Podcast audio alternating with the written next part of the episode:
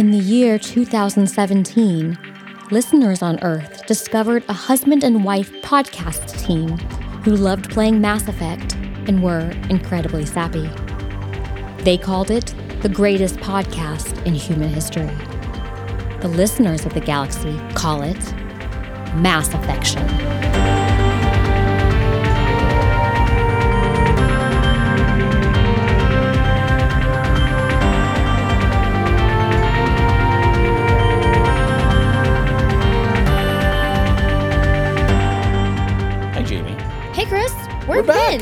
Well, I had to graduate with a master's degree and then fly to Colorado to hang out with our family for a while. Yeah, I did that thing too. Well, I mm. didn't graduate, but I flew with you. Kind of felt like you graduated though, didn't it? Yeah, it really did. Pro tip people out there it's actually harder on the person not getting the degree than the person getting a degree when you have a long, long, long master's degree like I did. Jamie has been a total boss and a trooper all these years, but now I'm done. Thanks. I'm not as total of a boss as, as Shepard, though. So let's talk about Shepard. She's But she's bossier than I am. Uh, hmm, not sure about that. You are the mom of two small children. hey, hey, let's move on. Before we talk about Shepard and her grandstanding heroics to save the universe at the end of Mass Effect, where could people go if they want to hear more episodes? Well, people, please go to massaffection.com.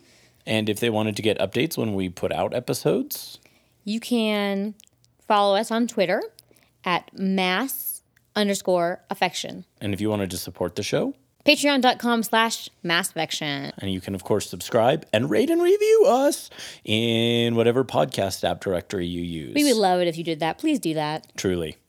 So, with no further ado, let's talk about the argument with the Council and Ilos and the Endgame. Dun dun dun. Get excited. After Virmire, we did a few more side missions, but then we went to the Council and we met with the Council and we tell them what happens, and they say, Well, cool, it's good to know. So we're going to defend the Citadel here. We're not going to chase Sa- Saren, and no, you can't go to Ilos. We have the situation under control, they aver. which is becoming very tiring their their responses and while it is Yeah. reasonable Sort of. somewhat reasonable that they feel the way they do it is still beginning to be a tired plot point Right. At some point, their reasonable enough response stops being nearly as compelling to me. And this is that point because you presented them with something that's actually substantially more concrete evidence than, hey, I, uh, I saw this vision thingy. you actually had a conversation with the thing, and Joker recorded it, pulling maneuvers that no ship out there can pull, and so on. But no, no evidence is going to change their mind. And they just think it's a big Geth ship or something that Saren somehow mustered up and they can defend against it. We'll see how that goes for them shortly. Mm-hmm. Clearly, they're using this, and Udina is using this to angle for power and influence. Udina basically tells you to skedaddle because he's got this under control. We'll let the big kids handle it now, is sort of his attitude. So Anderson calls you for a meeting. yes at the at the bar i don't remember which bar it was It was Flux. flux thank you Classy bar. yep well i mean if you're going to do under the table dealings might as well make them at flux as opposed to the scantily clad Asari bar. well that might be a better setting but he is an officer That's right. so There, he proposes multiple illegalities, stealing the currently locked down Normandy by way of hacking into Citadel control or by punching Udina in the face. It seems pretty clear that he wants to punch Udina in the face And frankly, by this point, so does the player. I don't know if I've ever actually had Anderson take the course where he goes and hacks into Citadel control because it's just so satisfying to have him punch Udina in the Although face. Although I really, really am curious what happens there. We might need to look it up and watch the video. yeah, we should. But it seemed the safer option to have him go up against Udina rather than all of the C-Sec. Right. So that's why we chose that. Yes. And then you escape. Yeah, the punch the punch was good. Yep. The punch was good. The whole sequence was really pretty satisfying. Mm-hmm. And I mean, even if you don't play as a renegade character, it's still that kind of roguish, Stick it to the man. sticking it to the man feeling that it gives you that it's fun and exciting. Yeah. And I like the way they execute it. It was a little interesting. This is one of the first times, if not the first time, that I've had a playthrough where I didn't have a romance there. So Shepard's sitting on the Normandy, just thinking. Normally, you have your romance character come and comfort you there. Comfort. That's what the kids are calling it this these days. Well, actually, it is just comfort in this case. Oh, okay, my bad. The uh, quote unquote comfort comes before you actually make the jump to Ilos. oh, right. but Joker calls in and interrupts your actual comforting. And when we did it here, we didn't have a would be lover because we shot them down because we said nope to Liara and we said heck nope to Joker. You mean Kaidan? or yeah, to Kaidan. Joker. I would have romanced Joker. Just saying. He's pretty cool. didn't didn't know you were into Seth Green. No, Shepard, not me personally. Oh, oh, oh. You big what? Geth head. Guth head? Geth head. Geth head. Hmm. That's a new insult to me. Yeah, me too.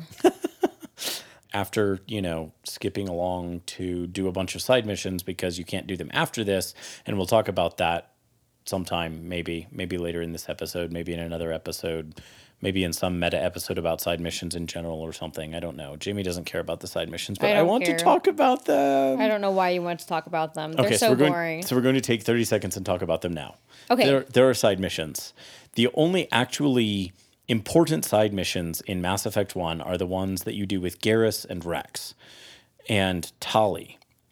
And that's actually quite a bit. The Tali one is part of hunting down a bunch of the Geth on these random worlds out in, I think, the Armstrong Nebula. The Rex one, she's rolling her eyes at no, me. no, I just I couldn't remember. Theme of my life.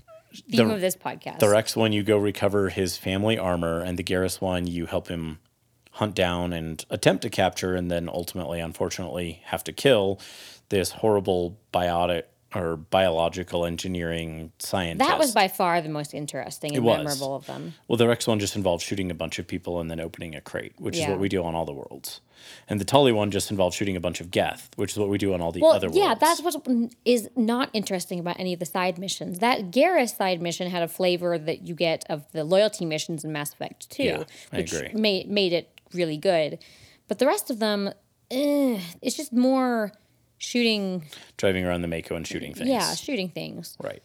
It is interesting to me on that note that Garrus's quote unquote loyalty mission doesn't change anything in terms of how Garrus behaves. Yeah. But Rex's does. We alluded to this in the last episode. It makes a really big difference in how easy it is to keep him alive, whether you've recovered his family armor or mm, not. Mm-hmm. But that mission is just to run and shoot things. It doesn't have any of the flavor that Garrus's mission does. Mm-hmm. Good point. Most of the other missions are shut down these mercenaries, etc., other than the Cerberus ones. And we're actually going to delay the Cerberus ones to talk about in the intro to Mass Effect 2. Yes. Because that's a really important connecting point and it's weird. So we'll come back to that. That was more than 30 seconds, you know. Yeah, I know. I knew it was going to be when I said it, but I knew I'd get you on board if I said 30 seconds. Very sneaky. I'm a sneaky, sneaky husband. What can I say? All right, so what happens after we punch Udina in the face? We fly to Ilos after all the side missions we just After all the talked side about. missions. Which, of course, doesn't make any sense because we're on a timeline. But hey, it's an RPG. That's how it works. I like it not being timed, at least not on that part. Yeah, I mean, I don't think there should have actually been a timer. And we'll talk about timers on events playing out in the game in Mass Effect 2. Because whether you remember it or not, there is one actually. It's not a countdown timer that you see, but there's a timer. But in this case, you can just fly around the galaxy and do however many side quests you want, and it doesn't make any difference. You still arrive on Ilos just as Saren is about to walk into the mm-hmm. back area, and Joker has to pull a totally badass insertion to get the Mako there. And it was awesome. Yeah, it was really cinematic and also satisfying. You can um, tell they put a lot of effort into this final sequence in the game. Yes. The music was great. The execution of that visually was great. It, and it was payoff for things that was things that were established in the beginning. Mm-hmm. Joker's skills, um, kind of like give some fan service to the Mako, At least make it good for something. make it good for something. Yeah. Yeah. And there is a sort of holy crap moment on Saren's face as you're coming in, the Normandy's just shooting right at it and drops the Mako. Mm-hmm. But of course, it couldn't be that simple. He goes in and closes the doors behind him, and you have to walk around and shoot a bunch and, and props death. to Saren. There was a slight, slight holy crap moment on his face, but he very calmly and coldly signals to his guest to come inside and then closes the door and doesn't seem too freaked out by it. So it does make for a good bad guy moment too. It's true. Though, of course, one questions why his emotions are so muted at this point. We'll find out soon. One So- does not question if one is indoctrinated. Exactly. So then we go fight a bunch of Geth, and some of them we fought a much harder way than we needed to because there's an off switch, but I forgot that there was an off switch. So Oh, for the armatures. Yeah. Yeah, that's right. But it was so satisfying. We did watch Garrus get shot in the face repeatedly by armatures. It's okay. He gets back up, unlike us. But we, yeah, we took Garrus and Liara with us, and it was nice to have Liara around because she makes a lot of commentary on the on the Prothean um, ruins and such. Right. It's just generally nice to have Liara with you, am I right? There goes Chris's crush on blue chicks again. Not blue chicks in general. I'll There are gloss lots over of it. I'll gloss over it. There are lots of Asari I don't care anything about. Just nerdy, nerdy blue chicks, Wonder where I like the nerdy bit from. Hmm. Could be my nerdy wife. Just saying. possibly.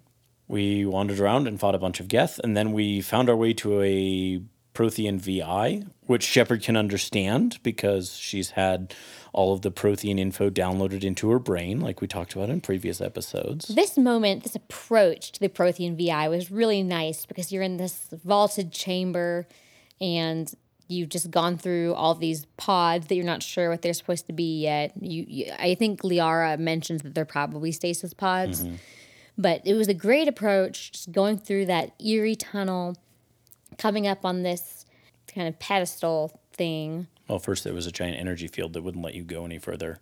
Mm, but Oh, I was actually right. talking about the VI that we encountered before that, that was explaining about in chopped up, garbled conversation that everything was lost. Everything is Oh, lost. that's right. And I- Shepard was the only one who could understand it. should we do that part over again? No, it's okay. We'll just let it be a humorous moment where you forgot even a part we just played through not that long ago. It was pretty long ago. It a lot was. has happened since then. It was a it was a couple weeks ago. We've been busy, people.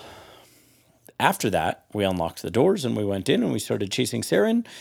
And as Jamie mentioned, then we get stopped by this ginormous energy field. And Liara says, I don't think this is Saren's doing.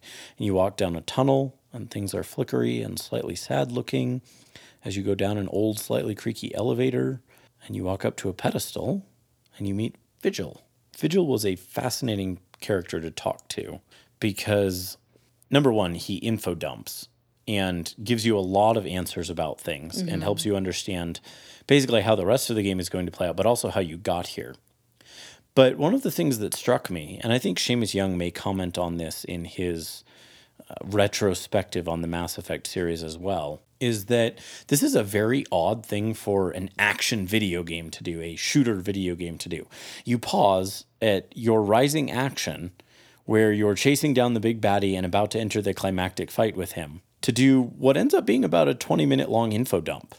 But it is so good. It's such a good info dump. Probably the best in the whole game. Well, probably not probably. Undoubtedly the best in the whole game because it's fitting together all these big story pieces mm-hmm. that you will want to know before you fight the bit, the last battle. Mm-hmm.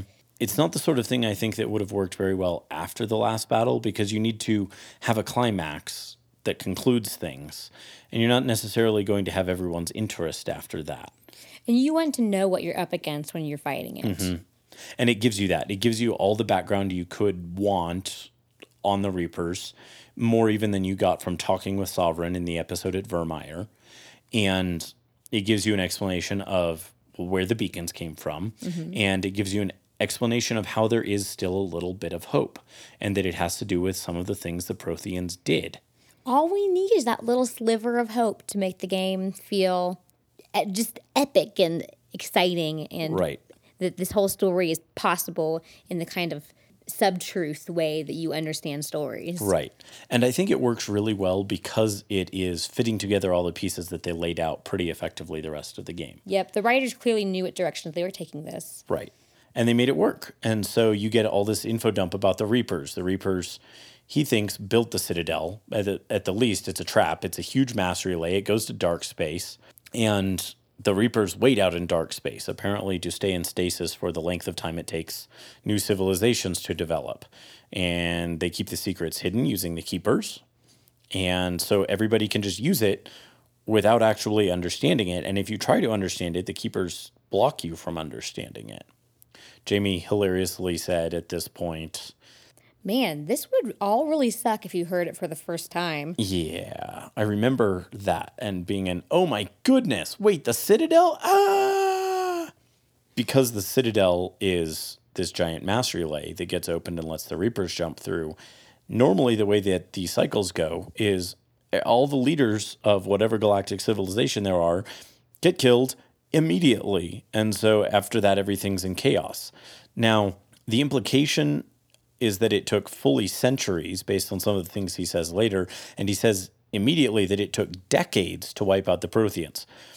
This is some comment on how quickly things go in Mass Effect 3, where things are basically almost over in what has to be less than a year. Oh, yeah. So the Protheans were quite the civilization. They fought effectively for a long time, especially given that they were essentially decapitated from the get go. Uh, this whole section leaves a huge question for me, though, and that is why raise up a species that you're just planning to eradicate mm-hmm. anyway? Like, why not just let them stay in their primordial state and not try to teach them, or not primordial, but their kind of rudimentary state, and why teach them how to use technology, etc. Mass Effect, especially. Right. That doesn't make any sense. So the argument Vigil offers is that it causes civilization to develop along predictable lines that they can control. Because everybody discovers the mass relays, uses the mass relays and Mass Effect and everything that goes with it, instead of seeking out and possibly discovering entirely alternative technological pathways that might be much harder for the reapers to deal with or mm. to fight etc if you don't go with the mass relays and this easy way of decapitating them they might headquarter their civilization on whatever podunk planet out in one arm of the galaxy like earth that their civilization arose from etc and so still seems crazy inefficient to me well, the wait for 50,000 years instead of just systematically harvest organic life is the part that seems inefficient to me. Why wait for them to reach technological ascendance before you wipe them out? That's exactly what I was saying. Ah, I thought you were saying why give them specific channels to develop along no, rather than no. why, yeah. Then we agree. The specific channels to develop along gives you an easy way to defeat them if you let them get that far. But I agree. Why let them get that far? And sad to say, if they had good answers stored up for later in the trilogy, they didn't execute on them because the answers that come later don't fit with what we get here and frankly don't make a lot of sense to me in general. And when asked about Reaper motivations, Vigil says that they are quote unquote alien, unknowable. In the end, what does it matter? Which is so hand wavy. Right. Though he has a point. It is a hand wave, but it's a hand wave that sort of works in game because it doesn't actually matter. You still have to try to stop them. It's true, but for people who are thinking really hard about it, it definitely leaves some holes. It does, but in some ways, I think I wish they had just stuck with we don't know or understand their motivations, but we have to try to stop them. A more Lovecraftian approach. Yeah, exactly. Because the idea of something truly alien is scary in a very distinctive way. And I think that leaving it perpetually actually unknowable would have been dissatisfying in a certain degree. Mm-hmm. But especially if you'd had a way to defeat them, there would have been a sense of resolution in defeating them nonetheless. And maybe you never will understand why they were this horrid way. And you can then fill in the explanations yourself as well in whatever way makes sense to you, mm-hmm. which also can be more effective at times. If you're invited to make a head canon, it's a lot mm-hmm. less intrusive than when you have to make one because the plot ends up being Marauder shields. yeah. Put that in the show notes. Yeah, I shall. It's great. At, after all of the Protheans' efforts, they recognized that there wasn't any hope of their own civilization surviving. So they decided to try to help save the next civilization. They built a backdoor into the citadel. Oh, yeah, that mass relay on the citadel. It's not just a statue, it's actually a mass relay. Sweet. Thus, Kaidan saying that he's, his hands tingled. That's right. Or some such when he was standing around it. Yep. If you will recall that little bit of dialogue from Early on. the early Citadel, probably the first Citadel approach. Mm-hmm. Then he explains that those scientists crafted a way to basically rewire the keepers so that they would no longer respond to Sovereign's signal, which is pretty great. Yeah, and there's no detailed explanation of that, but I'll buy it. I'll Right. buy it. It didn't rip me out of the story. No. Now, it's interesting. Shepard, Garrus, and Liara all can respond more or less grumpily when Vigil notes that he had to shut down a lot of the Prothean's pods to do this. Jamie's comment when asked whether, well, when Shepard says, You betrayed them, He's not a person. He doesn't have a conscience. Not saying I like it, but it makes sense. Right. And as part of that is what he was programmed to do. He's not actually a he. It's not a consciousness. It's not something with agency or volition in the same way. It was carrying out pre programmed orders. And those, unfortunately, in this kind of situation, make a lot of sense. You have the exigencies of war. Sometimes all you can do is save some. And that's a lot better than saving none of them and doing the next civilization to the same destruction. The whole thing really paints the Protheans as being very noble Mm-hmm. and um, selfless in a way. I mean, of course, they want to save themselves, but they they do realize that it's up to them to save the next civilization. So the Right. fact that they're having that kind of foresight really um, makes me feel empathetic to- toward them. Yeah, and especially when contrasted with, say, Javik Yes, in the third game, who's not completely like non-empathetic, sympathetic. Nothing noble about him in many ways. Right. That kind of dedication to life in general to say, this is going to affect something 50,000 years from now, but we still have a responsibility Mm-hmm. to carry it out. It makes them very admirable seeming, however well or not it got executed on later. Gladly, we can go to the Citadel now. Vigil gives us a control file, which we can use to control the Citadel, to close it and not let it work as a gate. And we can stop Sovereign. Apparently, the Reapers always leave one behind because you have to have some way to open the Citadel. Seems like you could just pre program it to go on a signal once civilization reaches some point. But Right. That was another thing that I was like, um, is that strictly necessary? uh, the Shepard and company ask, why not just attack in reference to Sovereign just attacking the Citadel? And the answer is it's not invincible. It's strong, but it's not invincible. And the ship, you're saying, sovereign. Sovereign, yeah. And Vigil notes that Sovereign could have been working at this for centuries because the plot had been foiled. The implication here, coupled with things earlier in the game, is that many previous acts that you hear about are in fact the result of his handiwork. For example, the Rachni War. How fascinating. I I thought that was an interesting thing that they built in all along the way. That mm-hmm. all of these different things in the background have had Sovereign sort of behind them, trying to much more secretly and covertly, without revealing himself, get access, and he couldn't get it. Hilariously, two last bits from Vigil. The first one is that they put out the beacons. We wanted them to know about Ilos to give them a message of hope. Which that totally wasn't the message of hope. Reapers are coming. You're all going to die. Yeah, it was like a red, screaming terror. But I noted it did show them Ilos, Yeah. which led them to their eventual salvation. So there was that. But the undertone was lacking. True that. Also, Vigil says, We never realized you could lead an agent of the machines like Saren to this world. Speaking of the beacons. How they didn't realize that, given their decades, if not centuries, of experience with indoctrination, I'm not sure. Dumb Protheans. They're so smart, but they were kind of dumb. hey, everyone has their moments. That's right. This is your only chance to talk to Vigil, but you have to stop Saren. So you think, well, Liara, no, we can't ask all the questions. Even though we just spent 20 Then, then minutes we talking proceed to, to, ask all the questions. Right. So then the battle for the Citadel.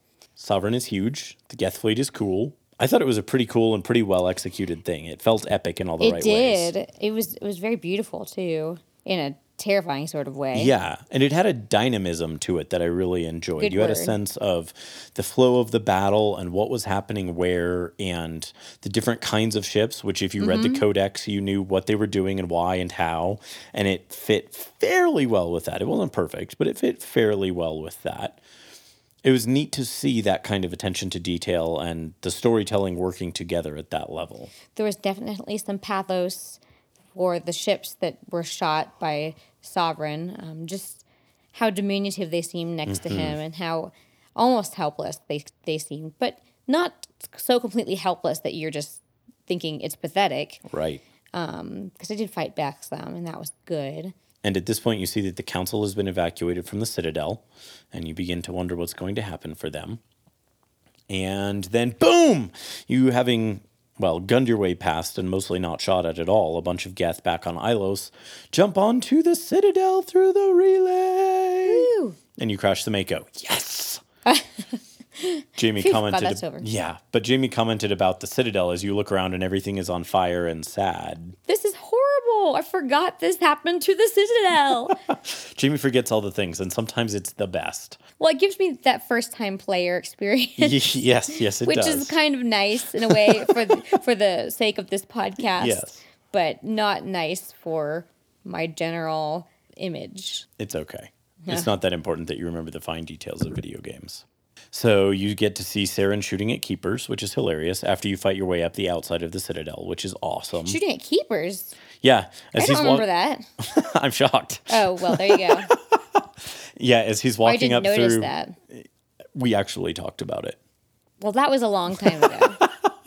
Yes, as he's walking up through to the citadel tower, he's blasting every keeper he sees. He's clearly grumpy at them. Is that like shooting pyjaks? Like, Apparently. Maybe he's just mad in general and he's trying to get some of his negative energy out. So he closes the arms, and Sovereign comes in, and there's creepy red lightning. OMG! Yeah, I don't know why there is, but there it is. it's mood setting. Worked really well. So we fight our way outside because the elevator gets locked, and you get to see Sovereign out there, and then you go meet Saren. Saren tells you that he let Sovereign upgrade him because Sh- Shepard had almost persuaded him in their discussion on Virmire. Which was sad. Yeah. And that upgrade makes him look blue eyed and creepy even more. But he's still deluding himself. As we talked about on the conversation on Virmire, he still thinks that at the end of the day, he can save people by allying himself with the Reapers. And that was a fascinating thing that to the end, for all that he was corrupted and twisted by them, he was still trying to save people. He was a really bad Spectre, but he was a Spectre to the end in a sense. At this point, I stopped thinking of him as just being prideful and trying to save his own butt and came around to your point of view t- to say, Yes. yeah, he really is trying to do something for other people Mm-hmm. um, for the good of, of the most that he can. Right. He's too utilitarian. And when you let your means drive your ends, sorry, when you let the ends totally drive the means, you're going to have problems. And so he did. And that, when you get backstory on Saren earlier in this game and apparently reading the novels and so on, that was always his thing. He was a pure, cold utilitarian. And that's how you end up with this. I note that I've never actually fought Saren here because I persuaded him, whether via persuasion or reneg- charisma or renegade, whatever it's called. The good side or the bad side, charisma, persuasion, whatever, or intimidation. There we go. There. That he should fight back. And he does. And I liked that they set this up with Benezia fighting back earlier in the game so that Yeah. you know that indoctrination can be resisted. And I felt very, very sympathetic for him after he said thank you Mm-hmm. when you tried to talk him back to the good side. Right. And then shot himself, which really made me feel awful. Right. Because this whole time I'd been thinking of him as this selfish jerk. And he really At the end, he would rath- fought. he fought back. And it was so admirable. And it made me kind of retcon all of the opinions I had had before. Mm-hmm. And that's good writing. It wasn't especially subtle. I wouldn't even say it was very nuanced in this part, to borrow your favorite word. Mm-hmm. But it was good. It was solid enough that it could make you do that, that it could make you reinterpret the character throughout the rest of the game in a new light mm-hmm. by doing that. And then, of course, you get to decide whether to let the council live or die. Yeah, we chose to let the council live. to let the council live. Well, I it was like that up way of to putting it. us, It was. So we allowed them to live. because we're semi-neutral paragon-ish shepard and we are neutral-ish in the sense that we're not just some goody-goody but we basically think that interspecies cooperation is essential and pragmatically it would be really helpful to have the asari and the turians on your side if you're going to be fighting the reapers um, yeah. there was awesome music at this part I don't remember all the details of it, but that's one of my favorite cues in the whole game. And then the quote, make sure he's dead, which I thought was very, very cold. Probably because you just had your sympathy ramped up through the roof for him. yeah, but come on, Shepard, make sure he's dead.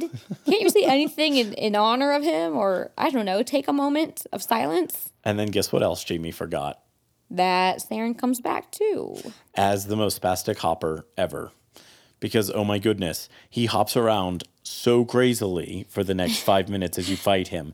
He's so annoying to fight because he also is semi immune to biotics. So, my normal hopper crowd control technique, which is mm-hmm. Heliara, put a singularity right there. Oh, blast, blast, blast. Doesn't really do that much with him. You can throw him, but you can't singularity him. He didn't seem to actually be that difficult, just spastic. Right. The spasticness makes him hard to hit, and he hits hard if he hits you. Yeah. But I've played it enough times that I know basically what tactics to use there. And then you kill him. And this has a very strange side effect. You blast this little hopper thing, and then apparently this just sends Sovereign into total shock because it ends up knocking his shields down. I have no idea why. Well, I was interpreting it as uh, to resurrect Saren, it took some extra power via the link between Sovereign and Saren for him to come back to life. I'm not. I'm. I, this is all very Head cannony. Head cannony. Head cannon, go boom! and also very um, almost surrealistic. Like there's not any logic behind this. It's just what I put together in my Yeah. head. Yeah, I've had a similar I, I'm not even going to try to continue what I was saying. No, but I understand. I have had a similar head cannon because you have to have something to make sense out of this. Because the shields are down, Joker can blow up Sovereign. Yeah, great moment. Love the the fragments of Sovereign barreling toward the window, and then the view you get from the inside as Shepard shouts, "Get down!" It was pretty epic. And then the fragment hits the window. And Liara and Garrus think Shepard didn't make it, and they're all sad. But then the epic music swells, and Shepard comes out limping a little bit. But oh man, that cheesy, cheesy grin. As she stands atop the ruins of the Reaper and makes that smirk of victory. and then you go talk to the council one more time.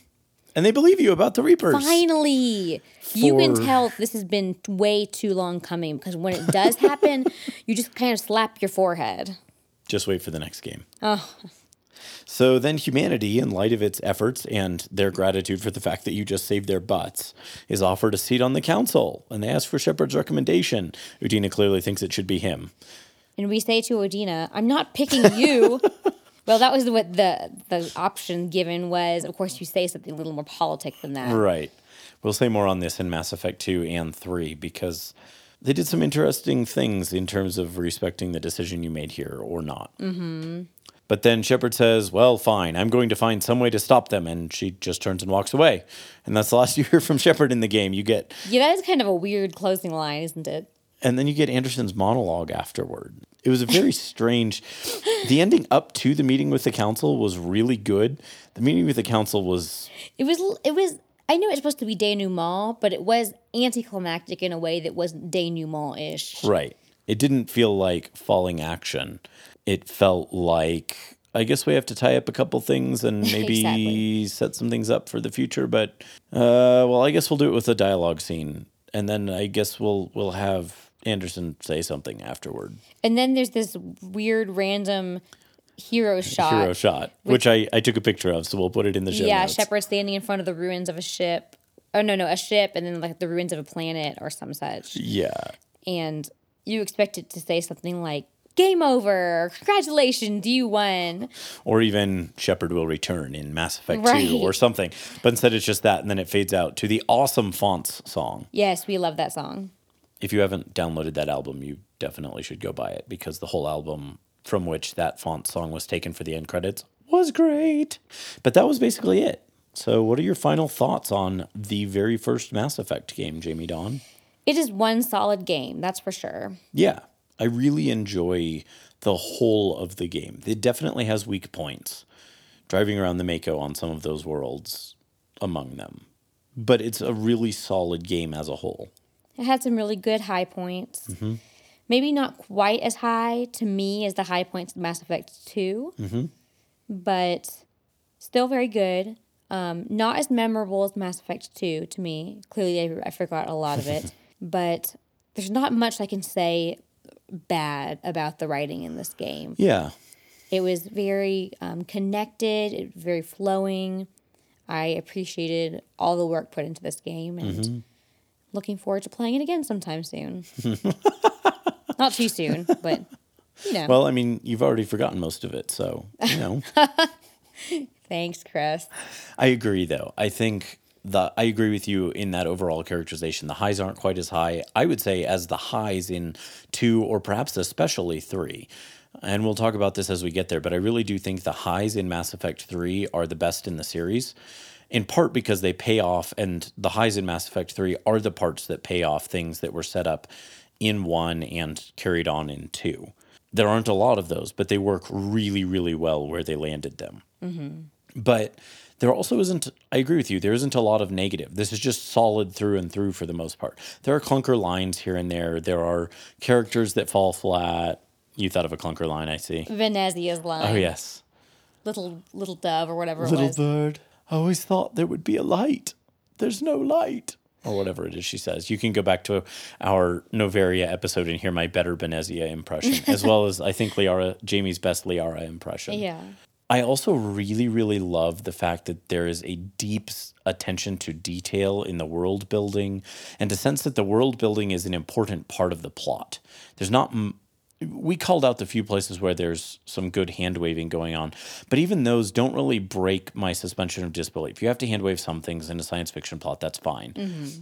But I felt all the way through like there was a coherence to the plot and world building mechanics all together and that they were meant to fit together and they had somewhere they were going. It's possible that they didn't, but here they felt like it in a way that it doesn't doesn't feel like they did in 2 and especially 3. And maybe maybe even more especially 2 and 3 related to 1. And we'll talk about that a little more I think in our next episode as we look at the start of Mass Effect 2.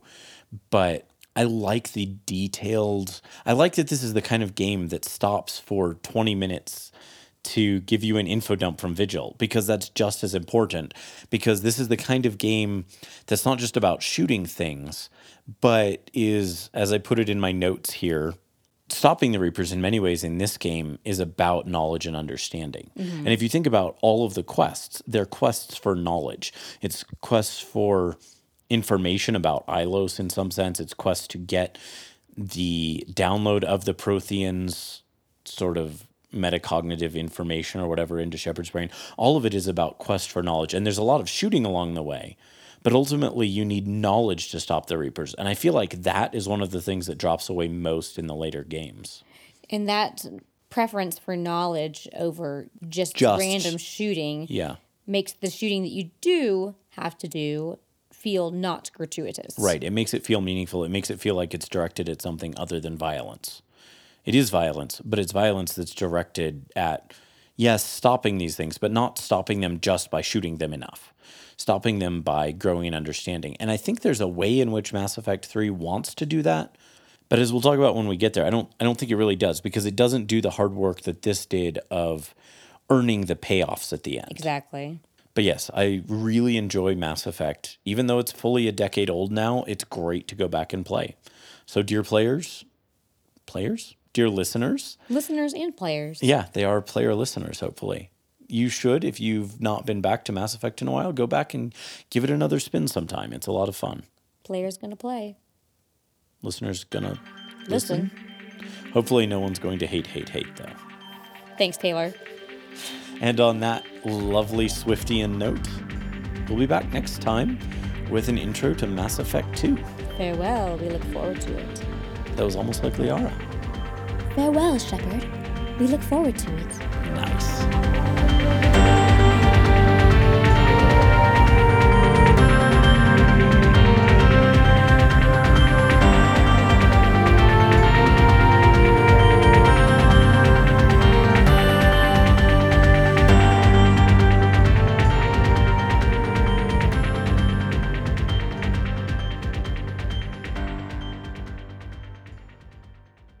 This is your only chance to vigil, but you have to stop This is the staring. only chance to vigil.